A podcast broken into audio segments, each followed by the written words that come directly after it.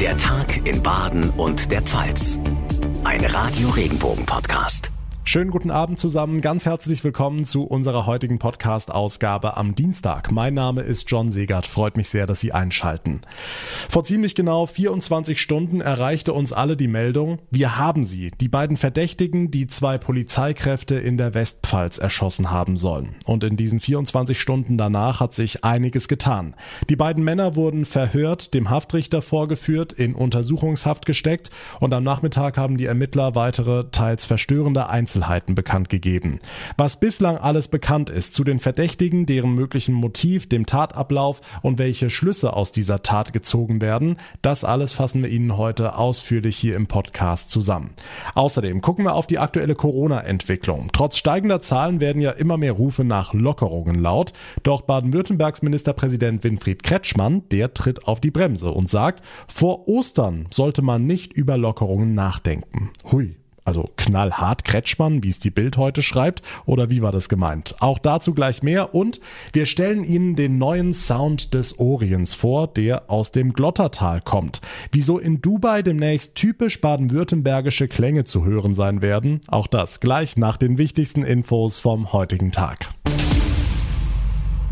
Die tödlichen Schüsse auf zwei Polizeikräfte in der Westpfalz gestern Morgen sorgen für eine Welle der Bestürzung. Aus ganz Europa erreichen die Beamten inzwischen Solidaritäts- und Beileidsbekundungen. Doch all das klärt natürlich nicht die Frage nach dem Warum. Warum mussten zwei junge Polizeikräfte sterben? Wirklich nur, weil sie vermeintlicher Wilderei auf die Schliche gekommen waren?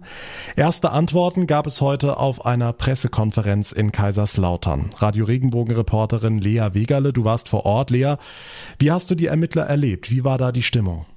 Ja, ein Wort, betroffen. Polizei und Staatsanwaltschaft können sich nämlich einfach auf die Beweggründe der Verdächtigen keinen Reim machen. Offiziell wird ihnen ja Mord wegen Verdeckungsabsicht vorgeworfen. Die beiden hatten totes Wild in ihrem Auto geladen und ihnen hätte wegen Jagdwilderei eine Freiheitsstrafe von drei Monaten bis fünf Jahren gedroht.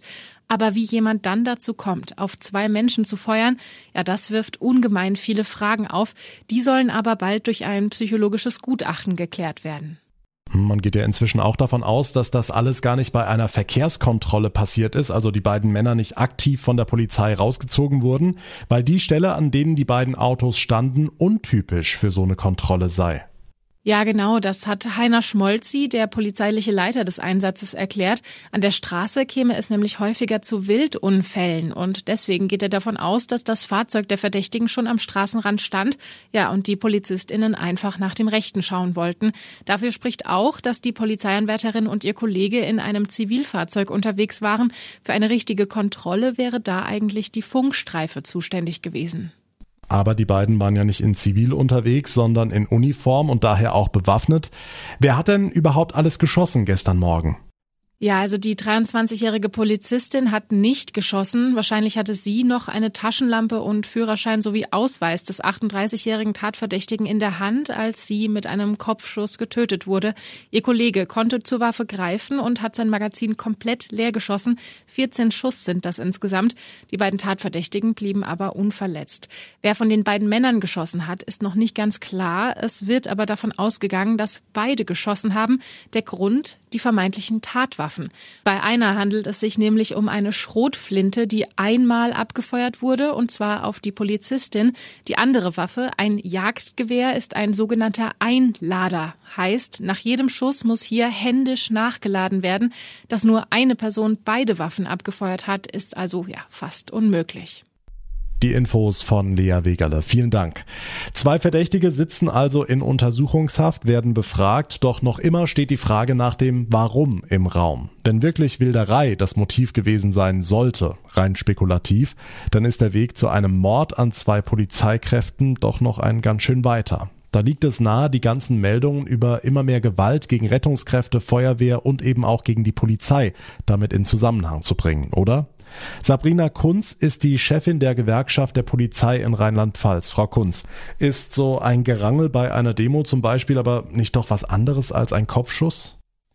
Also ich glaube, man muss an der Stelle tatsächlich ein äh, bisschen aufpassen, äh, auch wenn äh, der Rückschluss natürlich emotional auch sehr nahe liegt, die Themen da und Gefühle miteinander zu verbinden. Aber ich glaube, die Tat, die sich gestern in den Morgenstunden im Bereich Kusel abgespielt hat, ist auch aus polizeilicher Sicht zwar etwas, was man irgendwie immer im Hinterkopf hat, was man aber tatsächlich bei einer Verkehrskontrolle doch eher als, äh, hoffentlich bleibt es auch so, atypisch bezeichnen kann.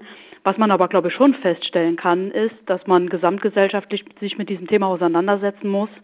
Was passiert eigentlich in unserer Gesellschaft, dass Menschen äh, gefühlt zunehmend weniger Hemmung haben, zu einer Waffe zu greifen und auf Menschen zu schießen und dann jetzt in dieser konkreten Situation, auch in dieser Brutalität, zu einer Waffe zu greifen und zwei äh, Polizisten, eine Polizistin und einen Polizisten auf diese Art und Weise dann auch wirklich zu töten.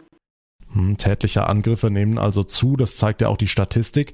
Will den Job vielleicht bald niemand mehr machen? Also es fällt mir tatsächlich schwer, weil ich bin ja äh, am Ende des Tages selbst auch Polizistin. Äh, jetzt auch vor dem Hintergrund der Geschehnisse von gestern auf die Frage eine möglichst rationale Antwort zu geben, muss ich Ihnen ganz ehrlich sagen.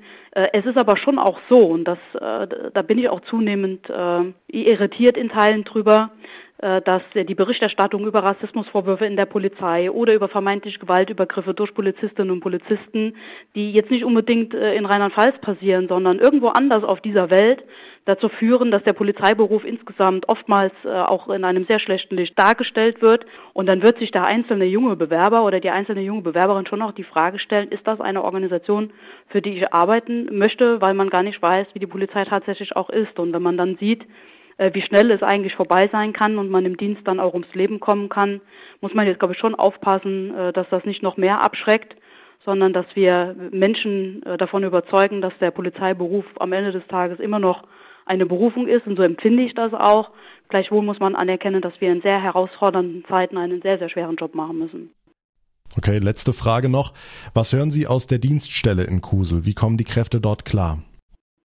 Also äh, ich glaube, da kommen ganz unterschiedliche Gefühlslagen bei den äh, Kollegen zusammen, weil äh, man ist miteinander in gewisser Weise ja auch nicht nur Kollege, sondern äh, in Teilen auch befreundet. Also äh, von Fassungslosigkeit über unendliche Trauer.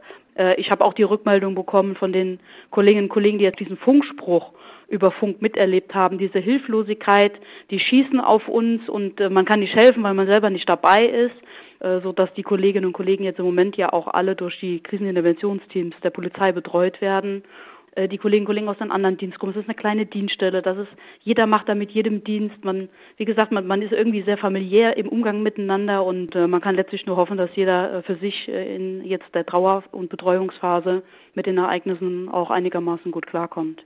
Sabrina Kunz, die Vorsitzende der Gewerkschaft der Polizei in Rheinland-Pfalz. Vielen Dank. Ganz anderes Thema. Die Corona-Zahlen gehen weiter durch die Decke. Die bundesweite 7-Tage-Inzidenz liegt heute bei über 1200. Trotzdem werden die Rufe nach Lockerungen der Corona-Maßnahmen immer lauter. Während die Bettenbelegung in den Krankenhäusern aktuell sehr stabil aussieht, also für Lockerungen spricht, sorgt eine neue Omikron-Variante für Schlagzeilen. Radio Regenbogen-Reporterin Tine Klimach, sorgt diese Mutante jetzt dafür, dass wir doch länger auf Lockerungen warten müssen? Das ist die große Frage. Dass das Coronavirus mutiert, haben wir schon gemerkt, aber wie schlimm es jetzt wird, ist auch nicht zu sagen. Die neue Omikron-Variante soll mehr als doppelt so ansteckend sein, sagt eine Studie aus Dänemark. Womöglich auch für Geimpfte und Geboosterte. Aber sie sollen das Virus nicht so leicht übertragen können. Und eine Impfung soll ebenfalls gegen schwere Verläufe helfen. Das ist die gute Nachricht. Noch gibt es die Variante bei uns nur vereinzelt. Aber wenn noch nicht alle geimpft sind, werden sich auch mehr Menschen anstecken. Deshalb rechnen Experten nicht damit, dass die Omikron-Welle schon Mitte Februar ihren Höhepunkt erreicht, sondern einfach erst später. Hm, in gut zwei Wochen wollen sich ja Bund und Länder zur nächsten Ministerpräsidentenkonferenz zusammensetzen. Darum fordern schon jetzt einige Politiker eine Strategie, wie es nach der aktuellen Welle weitergehen kann. Wie könnte die aussehen? Da sind sich viele führende Politiker schon mal einig. Lockerung zum jetzigen Zeitpunkt nein, aber darüber reden müsste man schon. Wenn die Lage auf den Intensivstationen weiter stabil bleibt, sollten bestimmte Maßnahmen zurückgenommen werden. Unter anderem ist 2G im Einzelhandel im Gespräch. Das wurde ja schon in einigen Bundesländern von Gerichten gekippt. Deshalb fordert unter anderem Bremens Regierungschef Bovenschulte stattdessen einfach auf FFP2-Masken zu setzen wie im Supermarkt. Das sagte er dem TV-Sender Welt. Das ist auch eine sehr gute Schutzmaßnahme und die würde dann auch von allen Menschen verstanden. Er sagt ganz klar, weg mit dem Flickenteppich, auch bei Großveranstaltungen, weil keiner mehr durchblickt. Hm, jetzt hast du den Einzelhandel angesprochen. Der hat heute Alarm geschlagen, sagt, wenn das alles so weitergeht mit den Beschränkungen, dann werden viele, viele tausend Menschen ihren Job verlieren. Der Handel sagt gerade, die kleinen Händler in den Innenstädten haben durch Corona und nicht zuletzt durch die 2G-Regel Umsatzeinbußen. Überlegt sich ja gerade jeder zweimal, ob er sich für einen Laden anstellen will, um sein Impfzertifikat vorzuzeigen. Teilweise herrscht deswegen gerne Leere in den Innenstädten. Wenn das so weitergeht, könnten in diesem Jahr fast 16.000 Mitarbeiter ihren Job verlieren, so die düstere Prognose vom Handelsverband Deutschland. Nach einer aktuellen Umfrage schätzen 46 Prozent der Händler ihre Geschäftslage als schlecht ein. Die Infos von Tine Klimach. Also, die Politik ist sich weitgehend einig, es muss langsam aber sicher über Öffnungsstrategien gesprochen werden. Doch der baden-württembergische Ministerpräsident Winfried Kretschmann, der tritt auf die Bremse.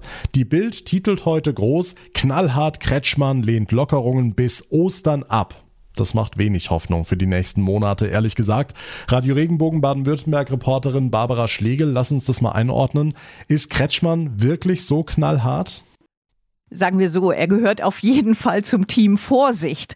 Kretschmann hält die Debatten über Exit-Strategien im Moment einfach für verfrüht. Denn die Inzidenzen, die schnellen gerade durch die Decke und noch ist nicht ganz klar, wie sich das auf unser Gesundheitssystem auswirken wird. Fest steht, es liegen derzeit erfreulicherweise weniger Covid-Patienten auf Intensivstationen, dafür mehr auf den normalen Stationen in den Kliniken und die Arztpraxen sind überlastet. Jetzt über ein Ende der Pandemie zu sprechen, sagt Kretschmann, ist das falsche Signal. Okay, heißt also, bis Ostern wird sich erstmal nichts ändern, alles bleibt, wie es jetzt gerade ist? Nein, so würde ich das nicht sehen. Und so hat das auch nicht gemeint. Denn wenn die Inzidenzen runtergehen und die Krankenhäuser nicht volllaufen, dann greift schon mal das reguläre Corona-Stufensystem. Das heißt, Maßnahmen werden gelockert.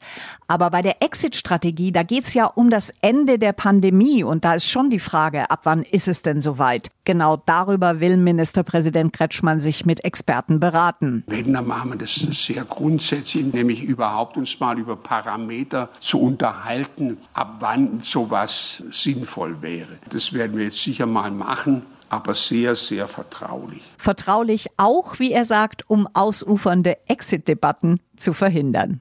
Dankeschön, Barbara Schlegel. Und damit zu weiteren wichtigen Themen für Baden und die Pfalz an diesem Dienstag von unseren Regionalreportern. Nachrichten für den Breisgau, den Schwarzwald und das Dreiländereck. Ich bin Michaela Gröning bei einer Verkehrskontrolle erschossen. Was zwei Polizisten in der Pfalz passiert ist, hat auch ihre südbadischen Kollegen erschüttert. Polizeisprecherin Laura Riske. Grundsätzlich ist es natürlich so, dass man auch nicht damit rechnen muss, dass man im Rahmen einer ganz normalen Kontrolle solch einer Situation ausgesetzt ist. Innerhalb der Polizei ist da natürlich zum einen die Betroffenheit gegeben, aber zum anderen werden dann natürlich auch unsere Trauerbeflaggungen an den Objekten und gegebenenfalls auch an Polizeiautos angebracht, weil natürlich handelt es sich um eine Kollegin und um einen Kollegen, die zur großen Polizeifamilie gehören.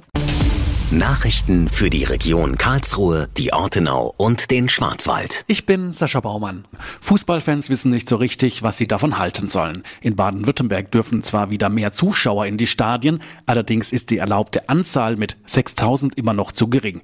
Der Karlsruher SC reagierte enttäuscht an das Oberbürgermeister Frank Mentrup. Natürlich haben die Fußballvereine in Baden-Württemberg großes Interesse daran, jetzt nicht mit diesen ganz niedrigen Zahlen zu agieren. Das kann ich total nachvollziehen. Und da muss ich sagen, finde ich den Weg der Landesregierung mit 6000, die ja jetzt angedacht sind, ein Kompromiss, den ich jetzt erstmal für irgendwie strategisch nachvollziehbar halte. Das nächste Heimspiel des KSC ist am kommenden Dienstag das Nachholspiel gegen Sandhausen.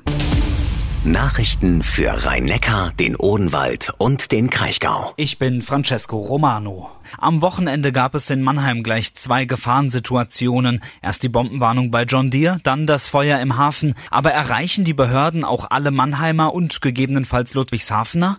Die beiden Städte Mannheim und Ludwigshafen fokussieren sich jetzt besonders auf türkisch sprechende und starten den Online-Dialog Malumat.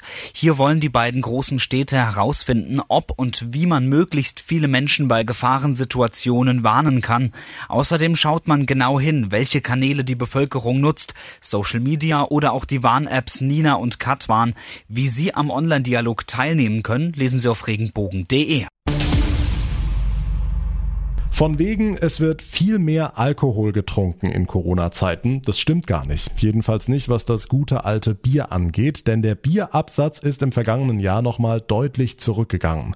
Radio Regenbogen-Reporter Michel Setz, schwierige Zeiten für deutsche Brauereien, ne? Tja, die Deutschen und ihr Bier, das ist auch nicht mehr das, was es mal war. Also die Brauereien mussten wieder ein Minus von 2,2 Prozent verzeichnen, das hat das Statistische Bundesamt heute Morgen mitgeteilt.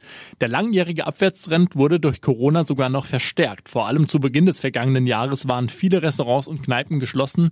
Im Januar ging der Bierabsatz um ganze 27 Prozent zurück, im Februar waren es minus 19 Prozent. Immerhin, erfreulich aus Sicht der Branche, bei den Biermischgetränken geht's nach oben. Genau, Bier mit Limonade, das sogenannte Radler, Cola, Fruchtsäfte und andere alkoholfreie Zusätzen werden immer beliebter. Da konnten die Brauereien im vergangenen Jahr einen leichten Anstieg von 0,8 Prozent verzeichnen. Aber dieses Plus kann das dicke Minus im Kerngeschäft nicht auffangen. Alles in allem ist die Entwicklung eindeutig. In den vergangenen 30 Jahren ist der Bierkonsum um fast ein Viertel zurückgegangen. Schwierige Zeiten für die deutschen Brauereien. Die Infos dazu von Michel Setz. Wer an die Wüste denkt, an den Orient, an Dubai, an heißen Sand, der hat sowas hier im Ohr. Aber der neue Wüstensound, der kommt aus dem Schwarzwald. Das hier ist die Glottertaler Trachtenkapelle. Ab morgen jetten sechs Mitglieder nach Dubai zur Expo. Das ist die Weltausstellung. Und dort zeigen sie, was Baden-Württemberg so an Traditionen zu bieten hat. The World bekommt quasi einen Eindruck von The Land. Mit dabei ist der Leiter Dennis Kuma. Dennis, eure Trachtenkapelle ist dann täglich ein Highlight im Baden-Württemberg-Pavillon, ne? Genau, also der Ablauf ist äh, so vorgegeben, 30 Minuten, ähm, dreimal pro Tag. Das wird am Donnerstag bis Sonntag stattfinden. Und wir haben uns in dieser kleinen Besetzung, die wir da gebildet haben, aus unserem großen Verein heraus, jetzt auf Musik und Tanz äh, beschränkt auf jeden Fall. Und dann werden wir das locker flockig bieten. Natürlich in Glottertäler Tracht. Abwechslung Musik, Tanz, vielleicht ein bisschen Moderation, damit die Leute, die da sind, auch von uns was mitbekommen. Ja, und ich kann mir vorstellen, in Dubai werdet ihr garantiert ein Hingucker sein. Ja, ich habe mir so in der Vergangenheit die Auftritte angeguckt, die unsere Vorgänger, Vorgängerinnen so äh, dargeboten haben. Das war sehr vielfältig. Ähm, jetzt speziell in Originaltrachten ist keine Gruppierung aufgetreten. Da sind wir also wirklich dadurch schon äh, ein bisschen speziell. Man darf gespannt sein. Wie es ankommt, können wir dann auf eurem Instagram-Account sehen. Den haben wir Ihnen in der Folgenbeschreibung verlinkt. Morgen geht's also ab nach Dubai für einige Mitglieder der Glottertaler Trachtenkapelle aus dem Schwarzwald. Sie vertritt Baden-Württemberg im Wüstenstaat bei der Weltausstellung Expo. Da werden die Scheichs The Land mal so richtig kennenlernen. Und das war der Tag in Baden und der Pfalz für heute. Mein Name ist John Segert. Ich bedanke mich ganz herzlich für Ihre Aufmerksamkeit, für Ihr Interesse. Machen Sie es gut. Bis zur nächsten Folge. Tschüss.